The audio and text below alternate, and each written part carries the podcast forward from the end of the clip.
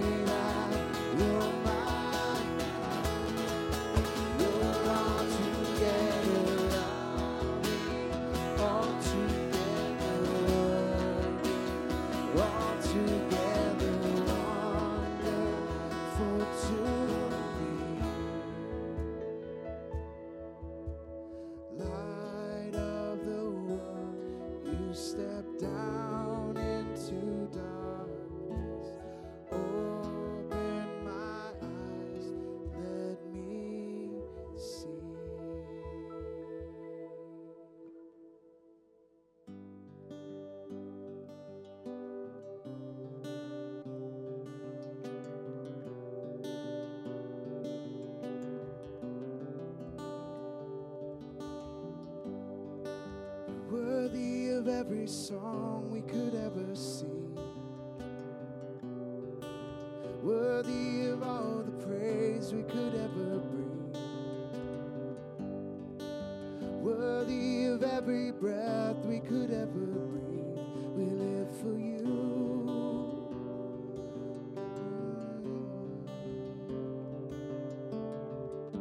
Mm. Jesus' name.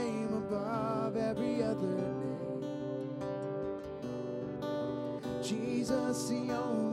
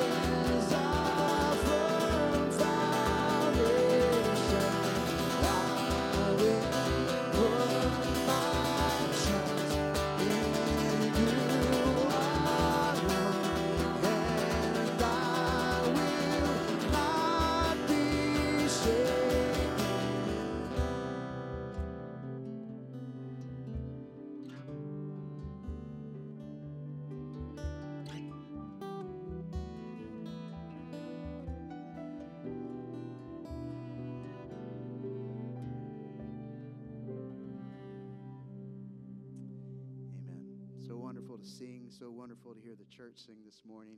Great to be with you. Welcome to La Jolla Community Church. We're so glad you're here. Would you take a moment, greet the community around you and students? You're heading off to your program. Have a great time. Glad you were with us this morning.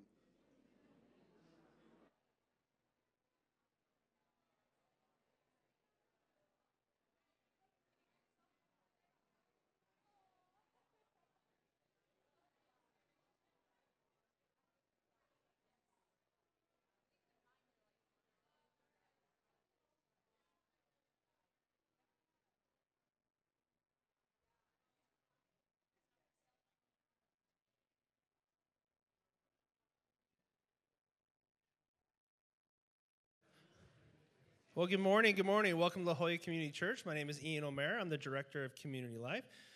How many people have their bulletins? Go ahead, wave them around.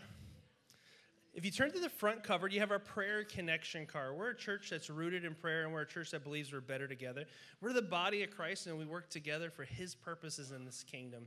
So we take time in our service to just connect with you. We want to know that you are here. Even if you just jot your first and last name eh, or you just put a little prayer request, that's all we need to know. That's all we really, we want to pray for you. We want to know where you're, you're here. If you have a big prayer request, throw that on there. If you have a small one, just throw it on. No prayer request is beyond being prayed for, but we want to connect with you. So we're going to take the next 15 seconds.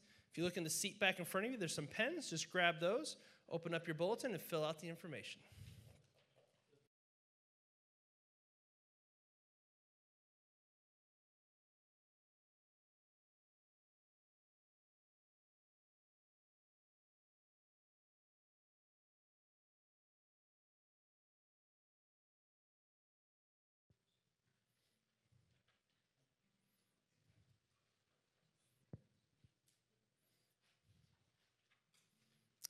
In just a few moments, the usher is going to come by. And You can just rip out that prayer connection card and you can fold in half and put it into the offering plate. But the, how many people are were taken by surprise that it's December? I woke up Saturday. I'm like, oh my gosh, it's the end of the year. Well, there's, there's some excitement, there's some anticipation, there's, there's a lot of stuff going on. A lot of celebrations are happening in this time of year. Well, we wanted to celebrate some of the stuff that's been going on in our community and at our church. We've had several events, but we want to highlight Operation Christmas Child. Operation Christmas Child is a ministry, a Samaritan's Purse. They bless kids all around the world with these gifts. And we, we see these videos where these kids are getting these gifts and they open them up and they have no idea who Jesus is, but all of a sudden they hear that Jesus loves them and they get this amazing Christmas present. Some of them don't even know what Christmas is. And it's our opportunity to partner with them. Well, here's some of the things that we did just here. We had 198 boxes donated between our church and the school.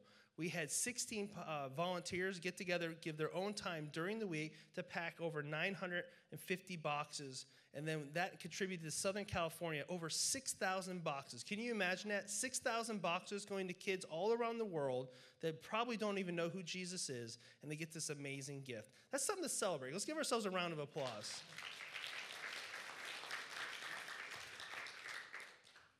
Well, it is December, which means Christmas is right around the corner.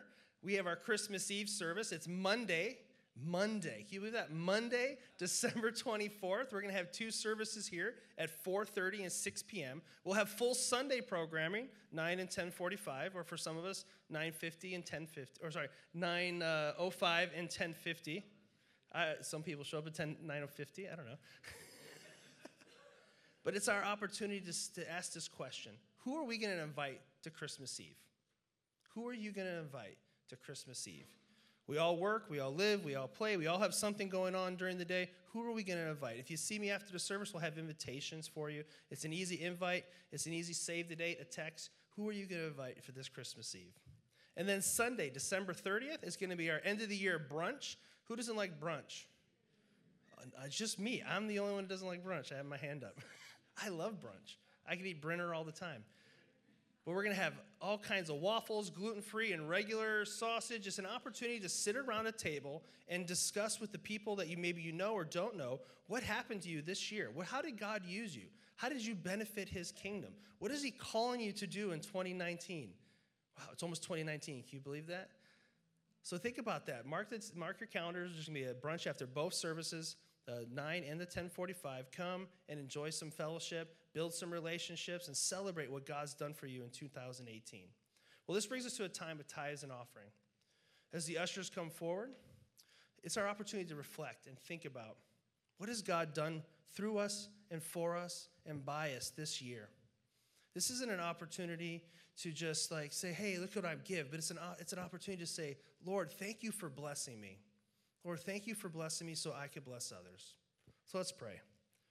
Dear Lord, we just thank you so much. We thank you so much for all that you've done for us in this life and that you continue to do for us. And every day we walk and we breathe in your presence. Lord, just continue to make us the light in the darkness. Continue to help us to, to be the gospel where we work, live, and play. Lord, we just thank you so much for this church, this body that you called here to the UTC area, Lord. Lord, we just thank you so much for how you're, you're equipping us you're guiding us, you're, you're pushing and pulling us, and you're, and you're taking us into 2019, Lord. We just thank you so much for all that you've done and are going to do. We, we wait with anticipation for what you're going to do, what you're going to call us to. Lord, we just thank you and praise you, and we ask this all in your name.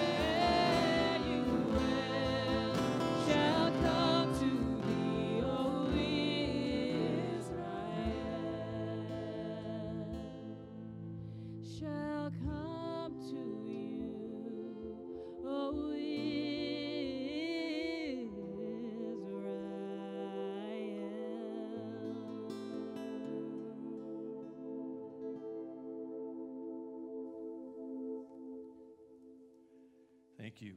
Uh, please be seated. Is that not a haunting uh, tune? A powerful, evocative, uh, deep yearning, longing. Um, this is in response to the God who calls us to Him. Um, the great Shema, the great, the great uh, touch point for Israel. You see this in Deuteronomy 6. Shema Israel, Yehovah Adonai Echad. Listen, Israel, the Lord your God is one. And this is the one God who calls us. And, but for him calling us, we could not find him. We could not know him. And so that one God calling Israel together uh, sends his prophets and makes all these wonderful promises to prepare them for what he's going to do to fulfill his promises. Uh, expectation is our theme today as we begin uh, Advent. Advent, arrival. Uh, we celebrate the birth of Christ at Advent. And in some ways, it becomes uh, less of what it is in our culture's celebration of it. Uh, we somehow manage, with the most creative, artistic uh, ways possible, to completely obliterate the, this sense of yearning fulfilled uh, that, that uh, Advent represents. And so, what we want to do is, to, in the midst of all the fun and frivolous cultural stuff, uh, we want to capture the profound stuff. We want to return to what is the meaning of Advent? What is it that allows us to sing this song? And even as we feel the yearning pouring out of our heart, the longing uh, that, that touches on so many things that touch our lives, we realize we're singing about something that has been fulfilled. And that's why we come back and celebrate it again and again and again. It's like celebrating a birthday. Uh, it's like celebrating an anniversary. Those become touch points, not just for a fun meal or a festive occasion, but for, for an opportunity to say, look at what God has done. I thank God for you, another year of you. I thank God for us, another year of us. So expectation is very powerful. Um, in fact, there's nothing more wonderful and life giving than having expectations. Would you agree? Because expectations to get you up in the morning going, what, uh, what does this day hold? What am I going to do today? What am I supposed to accomplish? What, what do I need to fulfill? What responsibilities do I need to keep? Uh, seasons of life are filled with expectations. The first grader uh, walking off to school saying, This is big. This is very, very big. Uh, the, the, high school student uh, walking out to face uh, the, the, the, next chapter in life going, Wow, this is big and kind of scary. Uh, the college student walking out and saying, This is definitely scary. I'm losing my primary sponsor. Apparently, it's up to me. And so expectations are two edged sometimes, but they are nothing but wonderful. Uh, you meet that, that special person, you think, could this be the one? And you're thinking, this could be the one. And they say, you're not the one. You go, oh. Uh, but you regroup your expectations and say, who is the one? And it goes on and on and on. So God has wired us for expectation expectation, um, and life, uh, life-giving expectations that draw the best out in us, making us willing to risk and uh, not to be reckless necessarily, but to risk and to make ourselves vulnerable. There's nothing more deadly, though, than unexpressed expectations. Where expectations are fantastic, uh, unexpressed expectations can be deadly. That is the things I assume that you're supposed to do that you don't know I'm assuming you're supposed to do. Uh, in marriage, often it's the assumption is your job is to make me happy. Oh, I'm not happy. You're not doing your job. And, and this person's saying, hey, is there something going on? You know, the silence, the criticism, the anger, what's going on? Then, yeah, you're not doing your job. What job is that supposed to be? You know? And so unexpressed expectations are the sorts of things that we hold on to because, but, but out of fear or pride uh, or, or the discomfort of owning our feelings and our pride, we don't express them. And, and they, they have a horrible effect. Unexpressed expectations are assumptions to which we attach our hopes for happiness. But left unchallenged, they can cause great pain. Left unchallenged, uh, unexpressed, they can cause great pain. Uh, I can tell you right now that Janet uh, wants a ranch in Bozeman, Montana. So if you have one you're not using, and the reason I know that is when we first got married, I said, So looking out to your life, what would you love to do someday? And she said, This girl from Newport Beach said, I would love to live on a ranch in Bozeman. I'm like, Montana? yes. Thinking, oh my gosh. And she said, Where would you like to live? Uh, I'd like to live any place that I could fly out of Bozeman, Montana to, to, to get to, basically. Uh, I would like to be adjacent to a large urban area that has all the amenities of modern life and look at postcards of Bozeman, Montana from that vantage point. now, if you asked her, if you said, hey, uh, da- she's in Dallas, probably shopping for a ranch right now as we speak. Uh, but if you said, Janet, Steve said that you want to have a ranch in Bozeman, Montana, she would start laughing and she said, Well, yeah, kind of, but I pretty much passed on that. So we can laugh about the fact. Every once in a while, say, Hey, how's the, how's the ranch in Bozeman coming along? And she'll say, Oh, yeah, I don't think that's going to work. But you see the power of that. It becomes something we laugh, we celebrate, think out loud about. Versus 35 years ago getting married, and, and one day uh, uh, she says, Hey, so I found it. You found what? You know, the ranch. The ranch. What? What ranch? You know, the, my ranch in Bozeman. I found it. What? Yeah, the realtor's showing up at our house today. Like, what are you talking about? You know.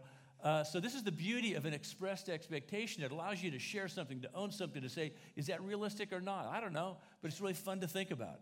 So that if it does turn out to be the thing you want to do, you're not caught off guard. You're saying, you know, we've talked about this, prayed about this for a long time. Are you ready to pull the trigger and do it? Or, or we've, in the process of looking at that, that led us to other kinds of things that we'd rather do. Hey, what if we didn't go, uh, sell our house and move to Bozeman, Montana? What if we signed up and served God somewhere, you know, for half the year and then came back to our small ranch in La Jolla, you know, kind of a thing. the power, the power of unexpressed expectations to, to make life hard cannot be overstated.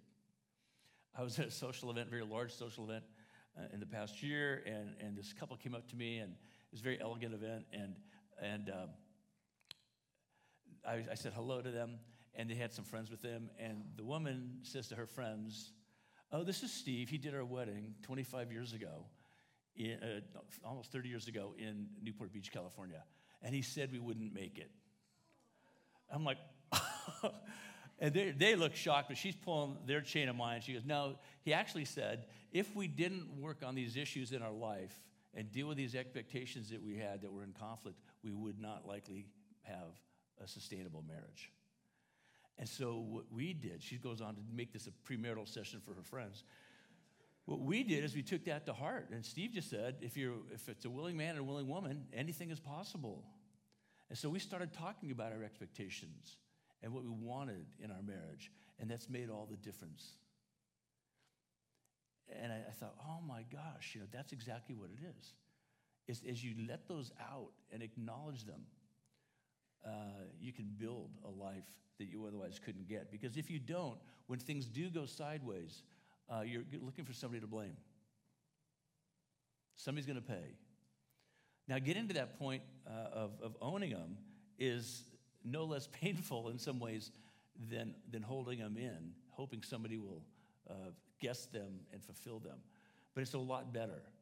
Uh, yes, it's hard to let go of them, these ex- unexpressed expectations. But by God's grace, we name and own our feelings. We express our assumptions and we stop blaming others for how we feel or don't feel, for our thwarted dreams, uh, our displaced visions. You see that power? And this is one of the scariest things we do because when we start expressing our expectations, it could make us look foolish. What if it doesn't happen? What if you can't achieve that? This is why sometimes people don't want to talk about their faith because they think if I talk to somebody about my faith, I'll raise expectations I can't fulfill. They'll expect me to be perfect. Oh, I thought you were a Christian. No, I'm not a Christian, though I do believe in Jesus and I'm a hypocrite. Jesus gives me that privilege to believe in him and still be totally out of it at the same time. Uh, you know, so the idea is that by owning our expectations, we're being vulnerable. We're being honest. We're practicing humility. We're giving people a chance to give us feedback, constructive, critical, otherwise. In the First Testament, uh, we, the Old Testament is, is really better called the First Testament, the first of two testaments that make the Bible. In the First Testament, we see the expressed expectation of Israel for Messiah How did they get this expressed expectation for a Messiah? It was revealed to them by God through his faithful prophets. God created us, created us to be in relationship with him and to care for all creation. Uh, that went horribly awry uh, thanks to us. We forfeited the very thing that God entrusted to us and created us for. And it, it's, been a, it's been a big headache and a heartache ever since. So God said, I'm going to be the source of the solution to restore you, to renew you, to redeem you. And so through these prophets, he was preparing them for this. So the people embraced that. Uh, now, along the way, uh, they, become, they became discouraged, they become distracted, they became distrustful. Uh, but for centuries, they were, they were hoping uh, that God's revealed expectation uh, to redeem his people would come to pass. Can you relate to that? When you've spent a long time holding expectations, uh, counting on expectations, and them not coming to pass. Perhaps in your life with Christ, you said, You know, I've been praying and praying and praying, but these same, these same besetting sins beset me.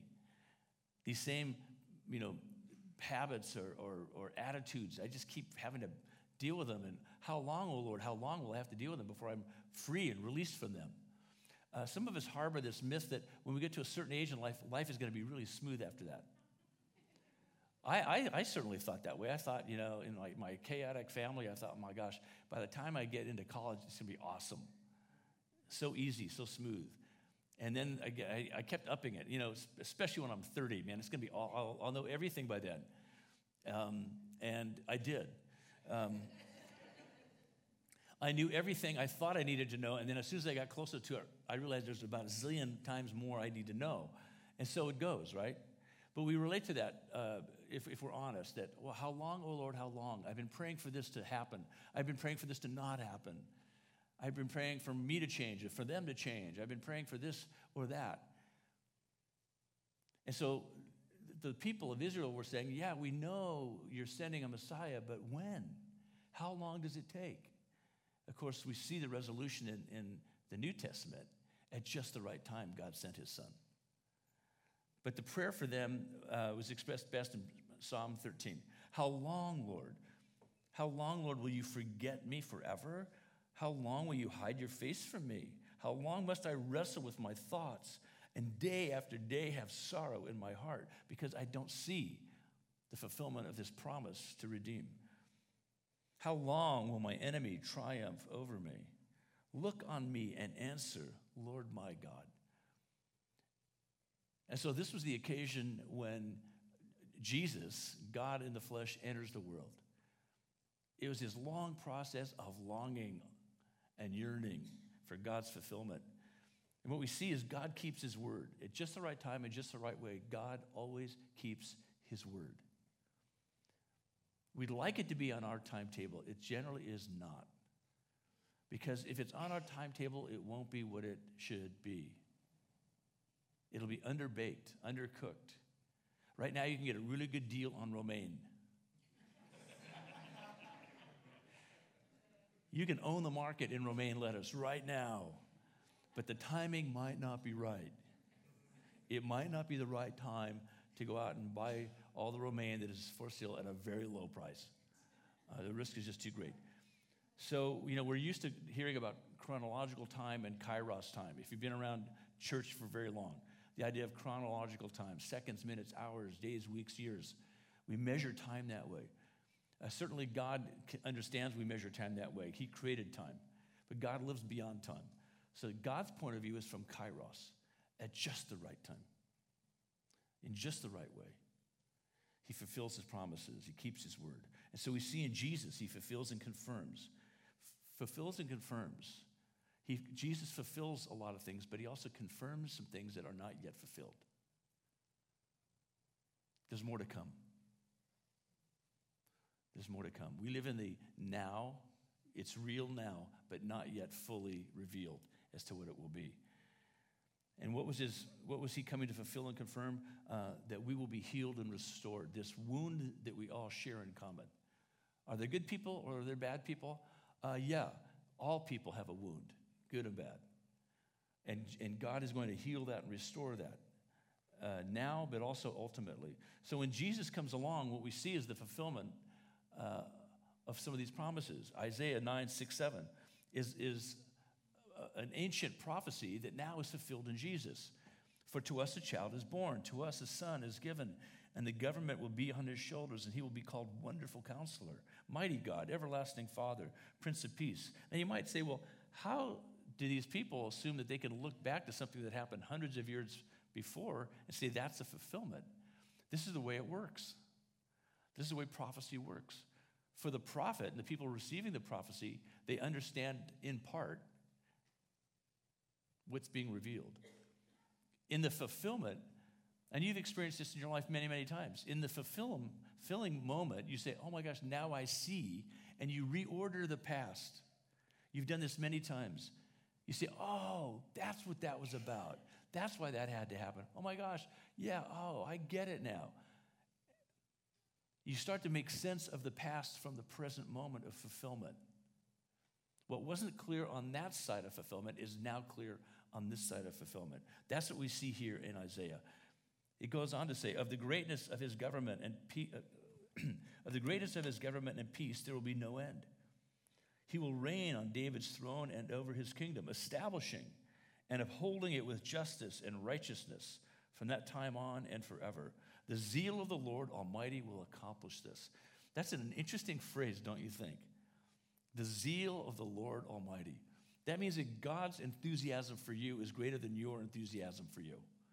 And by the way, the word enthusiasm means filled with God, en theos, living a life filled with God. Again, the, the right way to live with expectation.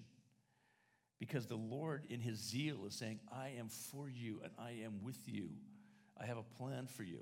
Not a cookie cutter plan, but a plan that will allow you to make the kinds of choices that will allow your expectations to align with mine. We see in Isaiah 11 uh, another prophecy. A shoot will come up from the stump of Jesse, the stump of Jesse, Jesse, the, the father of David. From his roots, a branch will bear fruit. The Spirit of the Lord will rest on him. The spirit of wisdom and of understanding, the spirit of counsel and of might, the spirit of the knowledge and the fear of the Lord. And he will delight in the fear of the Lord. That, that seems like an odd phrase to our ears. Do you, do you delight in the fear of anybody?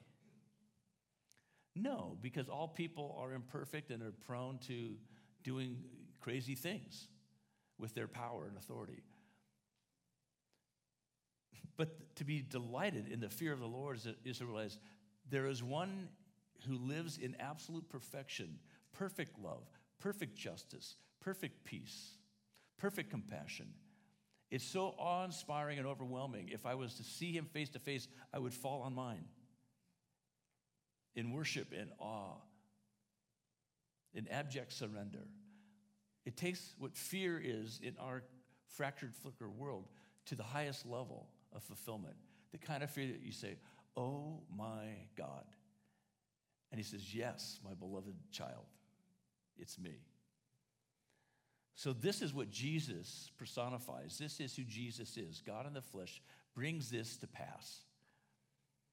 So, between the First Testament and the New Testament, a passage out of Numbers became super important to the people of Israel. It might seem obscure to us, but for them, it became critical.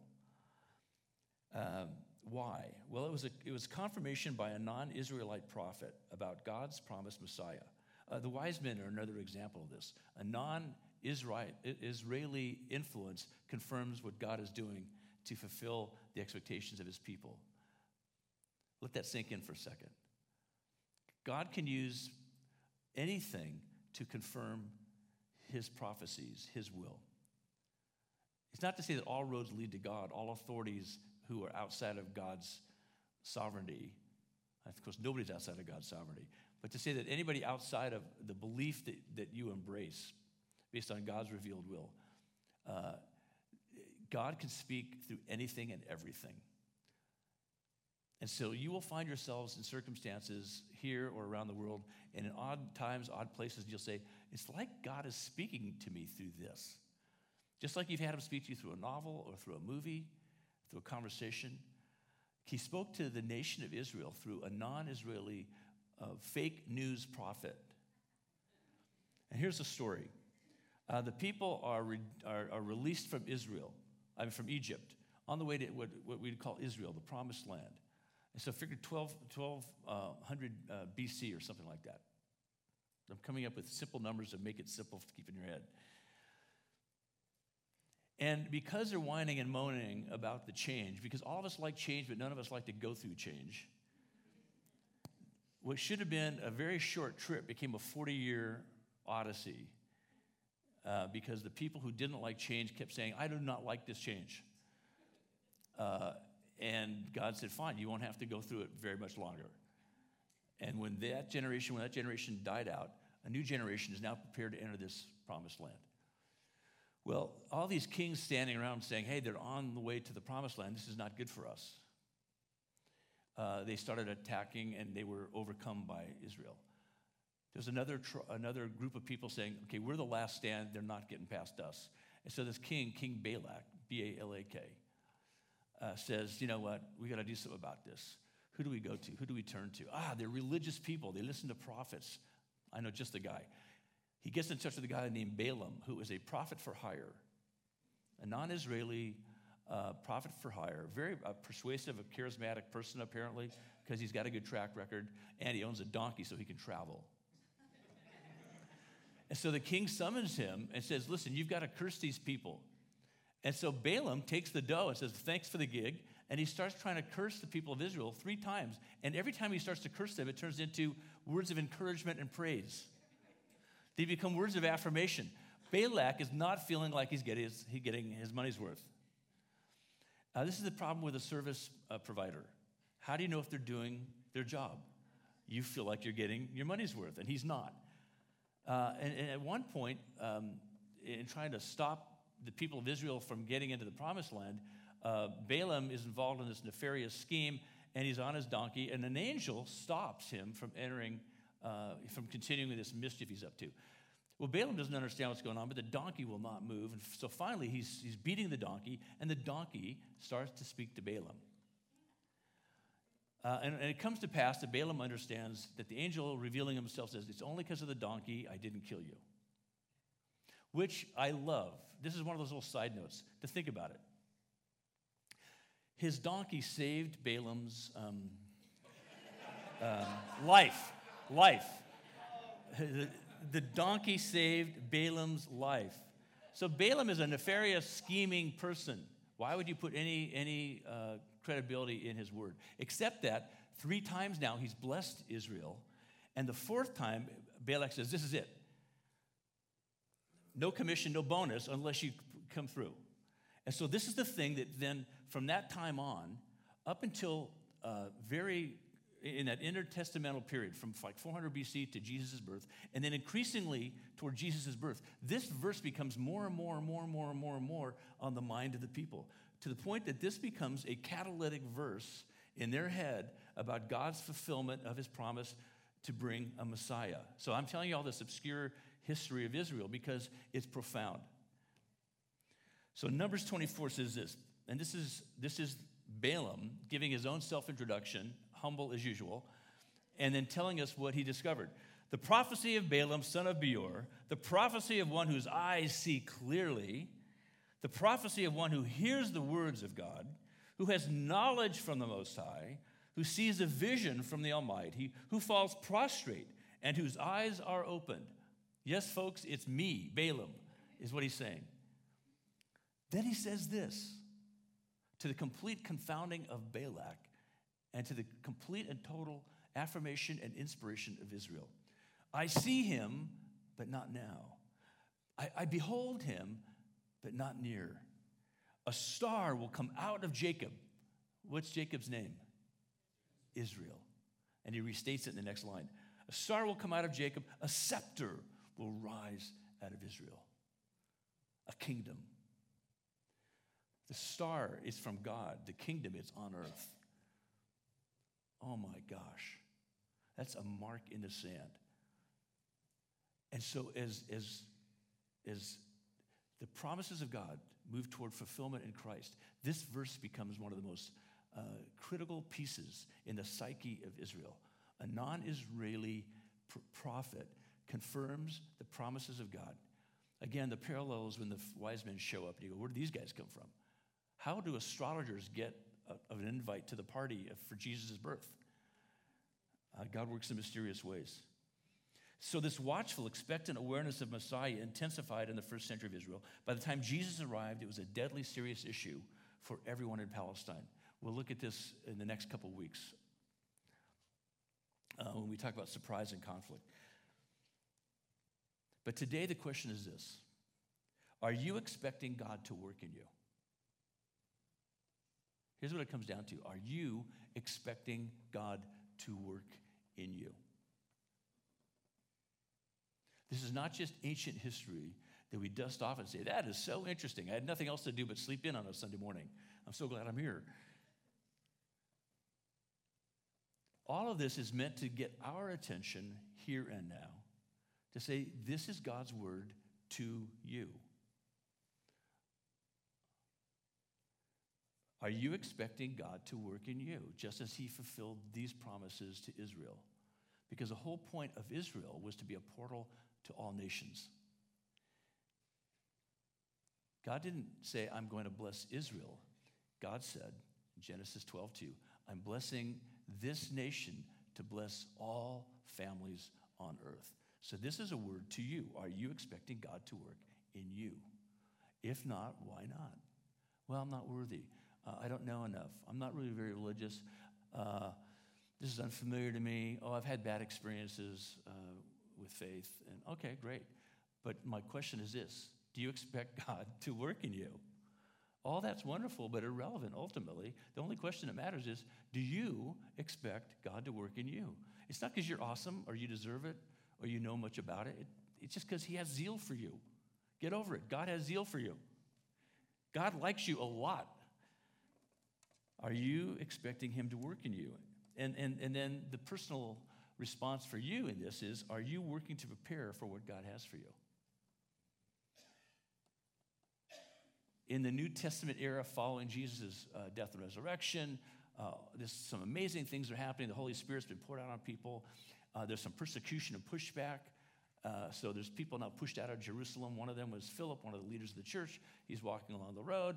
There's a high official from Ethiopia who's been to Jerusalem on a pilgrimage.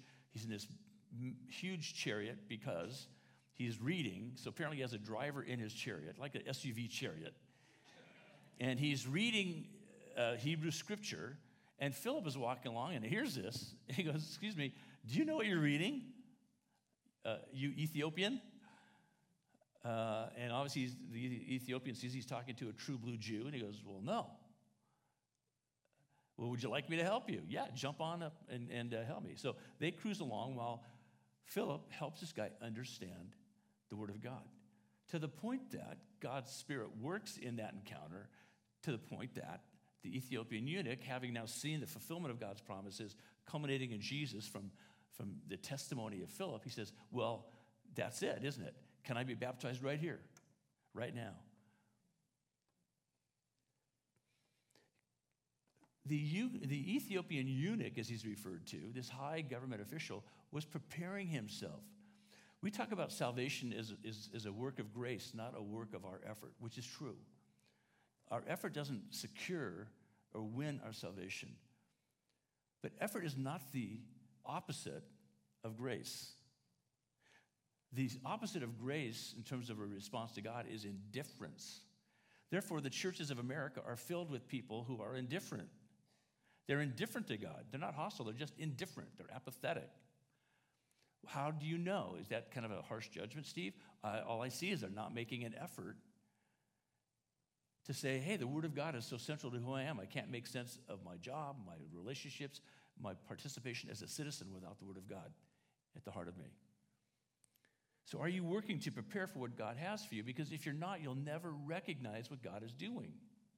You just beat the donkey.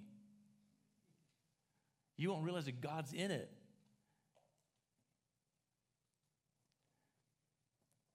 I love this, this phrase from our friends in Coronado. Make effort, not excuses. Make effort, That is to say, yeah, I bought a Bible and I've been reading it. Man, I do not understand it, so I think I won't read it anymore. Uh, excuse. Well, I bought a Bible, started reading it. It's really hard, so I asked my friend who reads the Bible if they would help me. Ooh. See the difference? Yeah, I went to a church and they were kind of weird people, so I don't go to church anymore. Oh. You might have been looking in the mirror. Are you sure you were going to church? You know. Yeah, so I, you went to that church and it was filled with weird people. Did you try another church? Oh, no, I hadn't thought about that. Yeah, try another church. And if that one doesn't work, try another church. There's a lot of churches. There's like 300,000 of them in America. You got a lot of options, man.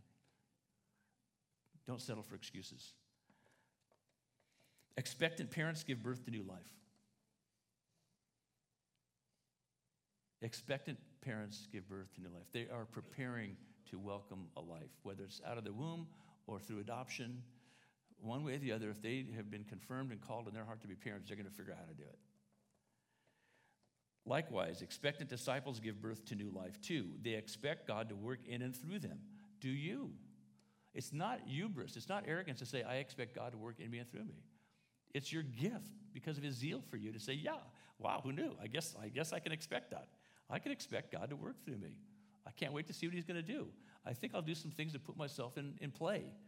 I'm going to start reading his word and trying to figure out what's going on so I'll know the signs when I see him show up. I, am talking to people who seem to know him pretty well. They're super helpful to me. I'm doing some things that bring me uh, in touch with what he's doing in my life because I went to a counselor. They processed with me some of the stuff I'm, I'm working on that is, gets in the way of my relationships with God and people. Hey, I showed up at this build with Habitat. Uh, and, and, and I started working with people, and after a while, the project was cool and everything. But what was even better were the people I started talking to on the project. And I feel like I'm being drawn into a community. And then I went to this thing where all these women stood, up and told their story. And that made my story make sense. And I went with these guys on this retreat. You know, it goes on and on and on and on. That's your birthright, your legacy in Jesus. This is his revealed expectation for his disciples. Well, I'm not a disciple, I'm not qualified yet. No, you believe in Jesus and say, I'm in, I'd like to walk with you and get to know you. Now you are a disciple. You're a very baby disciple, but you are a disciple. Hebrews 12, 1 through 3. Let us run with perseverance the race marked out for us, fixing our eyes on Jesus, the pioneer and perfecter of faith. For the joy set before him, he endured the horrific cross, scorning its shame, and sat down at the right hand of the throne of God. Consider him who endured such opposition from sinners, so that you will not grow weary and lose heart. We see Jesus had expectations too expectations of life, love, joy, and peace for us. He has expectations for you, He has expressed them. It's no secret what He wants for you. He wants you to know His love and His grace one day at a time, forever and ever and ever. He articulated this through His ministry. John, the, the, the Apostle John records this. Jesus said, For I've come down from heaven not to do my will, but to do the will of Him who sent me. For my Father's will is that everyone who looks to the Son and believes in Him shall have eternal life. Life that begins now goes on forever. And I will raise them up at the last day. That is, nobody can take them away from me. Nothing can separate them from me and my love and grace for them. Another place, he, uh, Jesus is talking to one of the great leaders of Israel who can't figure out what in the world is God doing. And, and Jesus answers him, saying, For God so loved the world that he gave his one and only Son, that whoever believes in him shall not perish, but have eternal life. For God did not send his Son into the world to condemn the world, but to save the world through him. Every time I pick up a paper these days, it seems like the media is saying, oh, yeah, Christians, especially those evangelical type Christians, all they want to do is condemn the world. And it's, it's, it's fake news, it's misinformation. What I'd love to hear some reporter say is, you know, these evangelical Christians, uh, I, I, don't agree with them, I don't like them, I actually don't know anything about them, I've never talked to them. But besides that, they say what they want more than anything is for the world to be saved. And they think God is the source of that. Would that be a better message for everybody? It opened up a bigger, better conversation. So we see that Jesus' disciples are simply people who align their expectations with his, expressing them in word and deed. And so we get to join God in his mission to the world. It doesn't mean you have every question or doubt resolved. It doesn't mean that your theology immediately uh, syncs with everybody else's theology. It just means we're co- together aligned around Christ. I had a dinner, I was at a dinner last night with a bunch of guys, a bunch of Gopher Christian guys I've known for a long time, all kinds of ages and stages and professions. And anyway, we, we, we just love each other. It's a great group of guys. Man, you would have thought there was a fight going on as we were trying to talk about what it looks like to be a follower of Christ in our culture. Man, you had every aspect of the political spectrum represented, every assumption, uh, opinion. It was, it, you know, um, uh, thankfully nobody was armed. Though it got a little profane at points, you know, um, in, in, in, in that playful guy sort of way that women go, Really? Seriously? What you do? But we are aligned together in Christ, even if we don't always agree on everything. See, that's the power of what God is doing in his work in the world and invites you to be a part of that. So here's, here's, the, here's the, the um, big points, the, the, the, bullet points, the, the, uh, the headline of all that I'm saying today. Being Jesus' disciple means living expectantly by faith. Faith just means I do stuff that Jesus does. I do stuff that Jesus said we should do. I'm expressing and articulating a way of life that I think aligns with Jesus. It's new to me or it's very familiar to me, whichever word it is for you. But I live expectantly by faith, not passively by making my unexpressed expectations my standard. Being Jesus' disciple means living empowered by his Holy Spirit. This is not a self improvement program.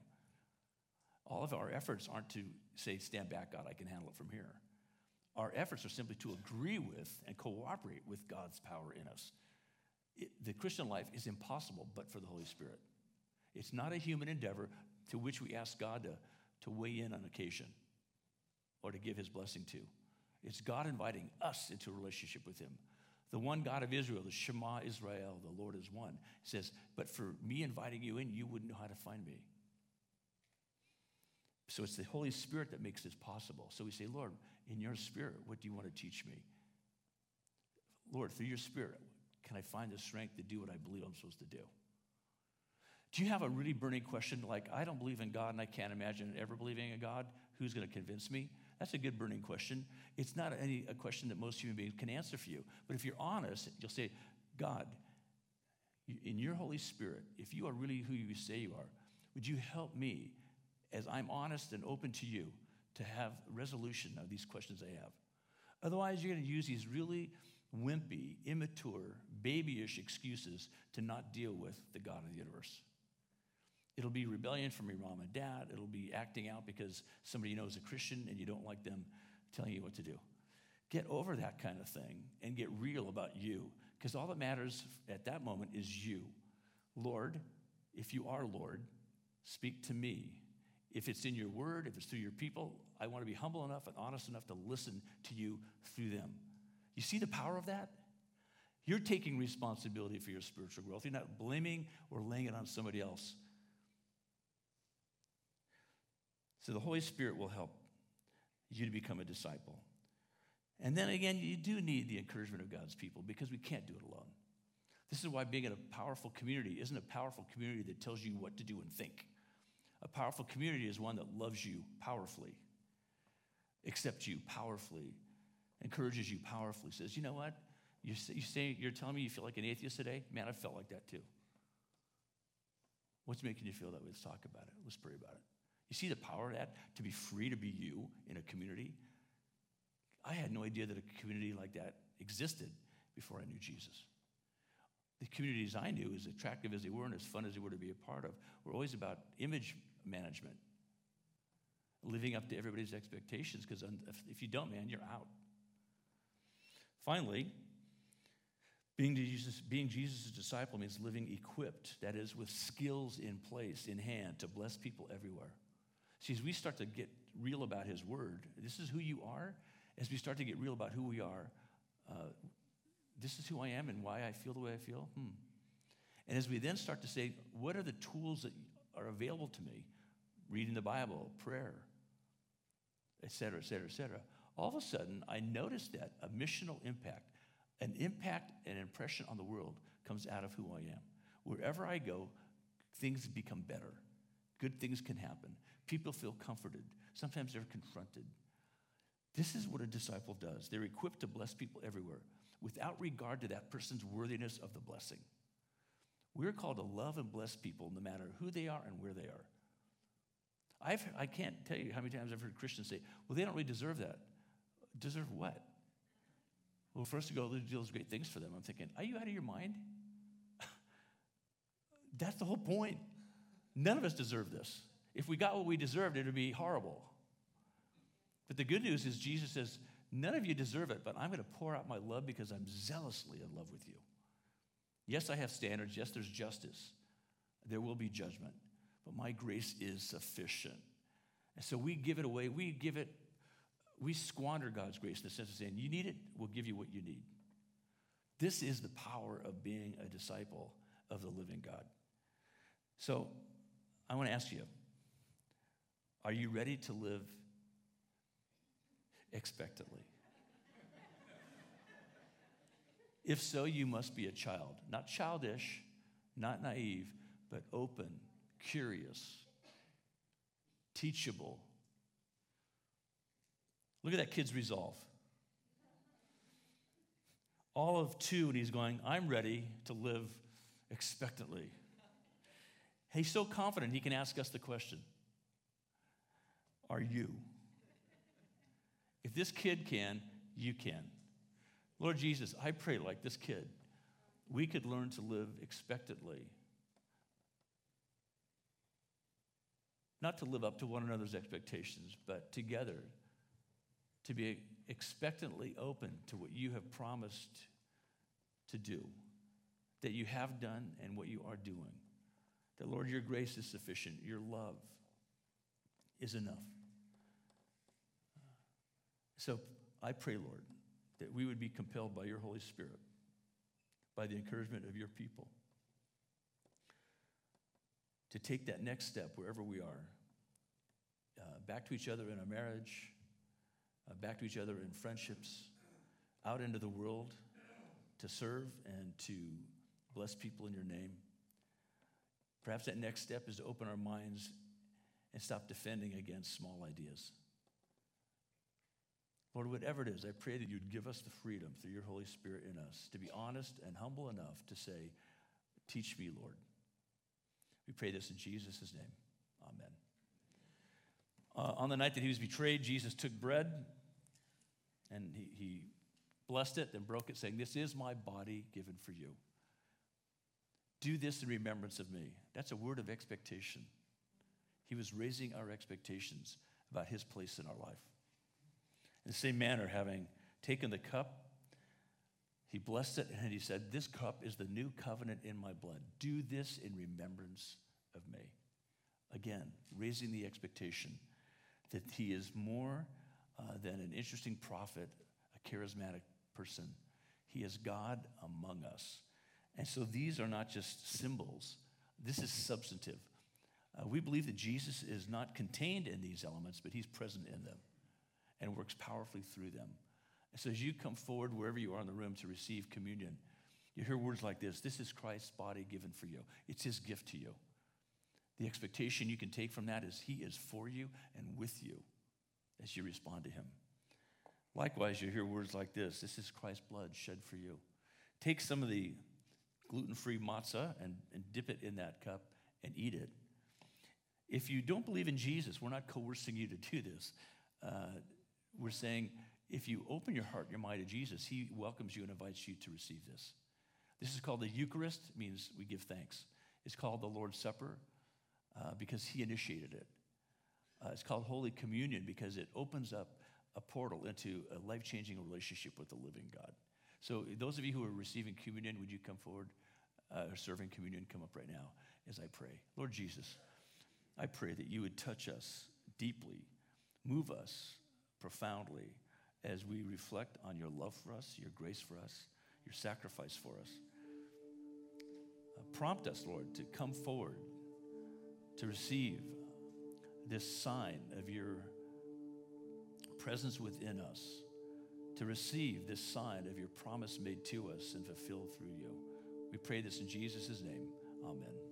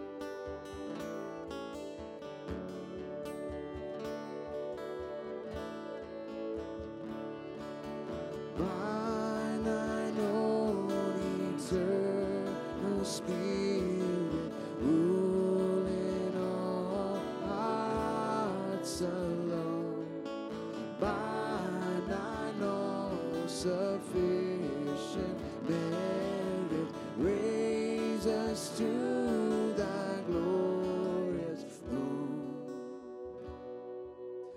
By sufficient merit, raise us to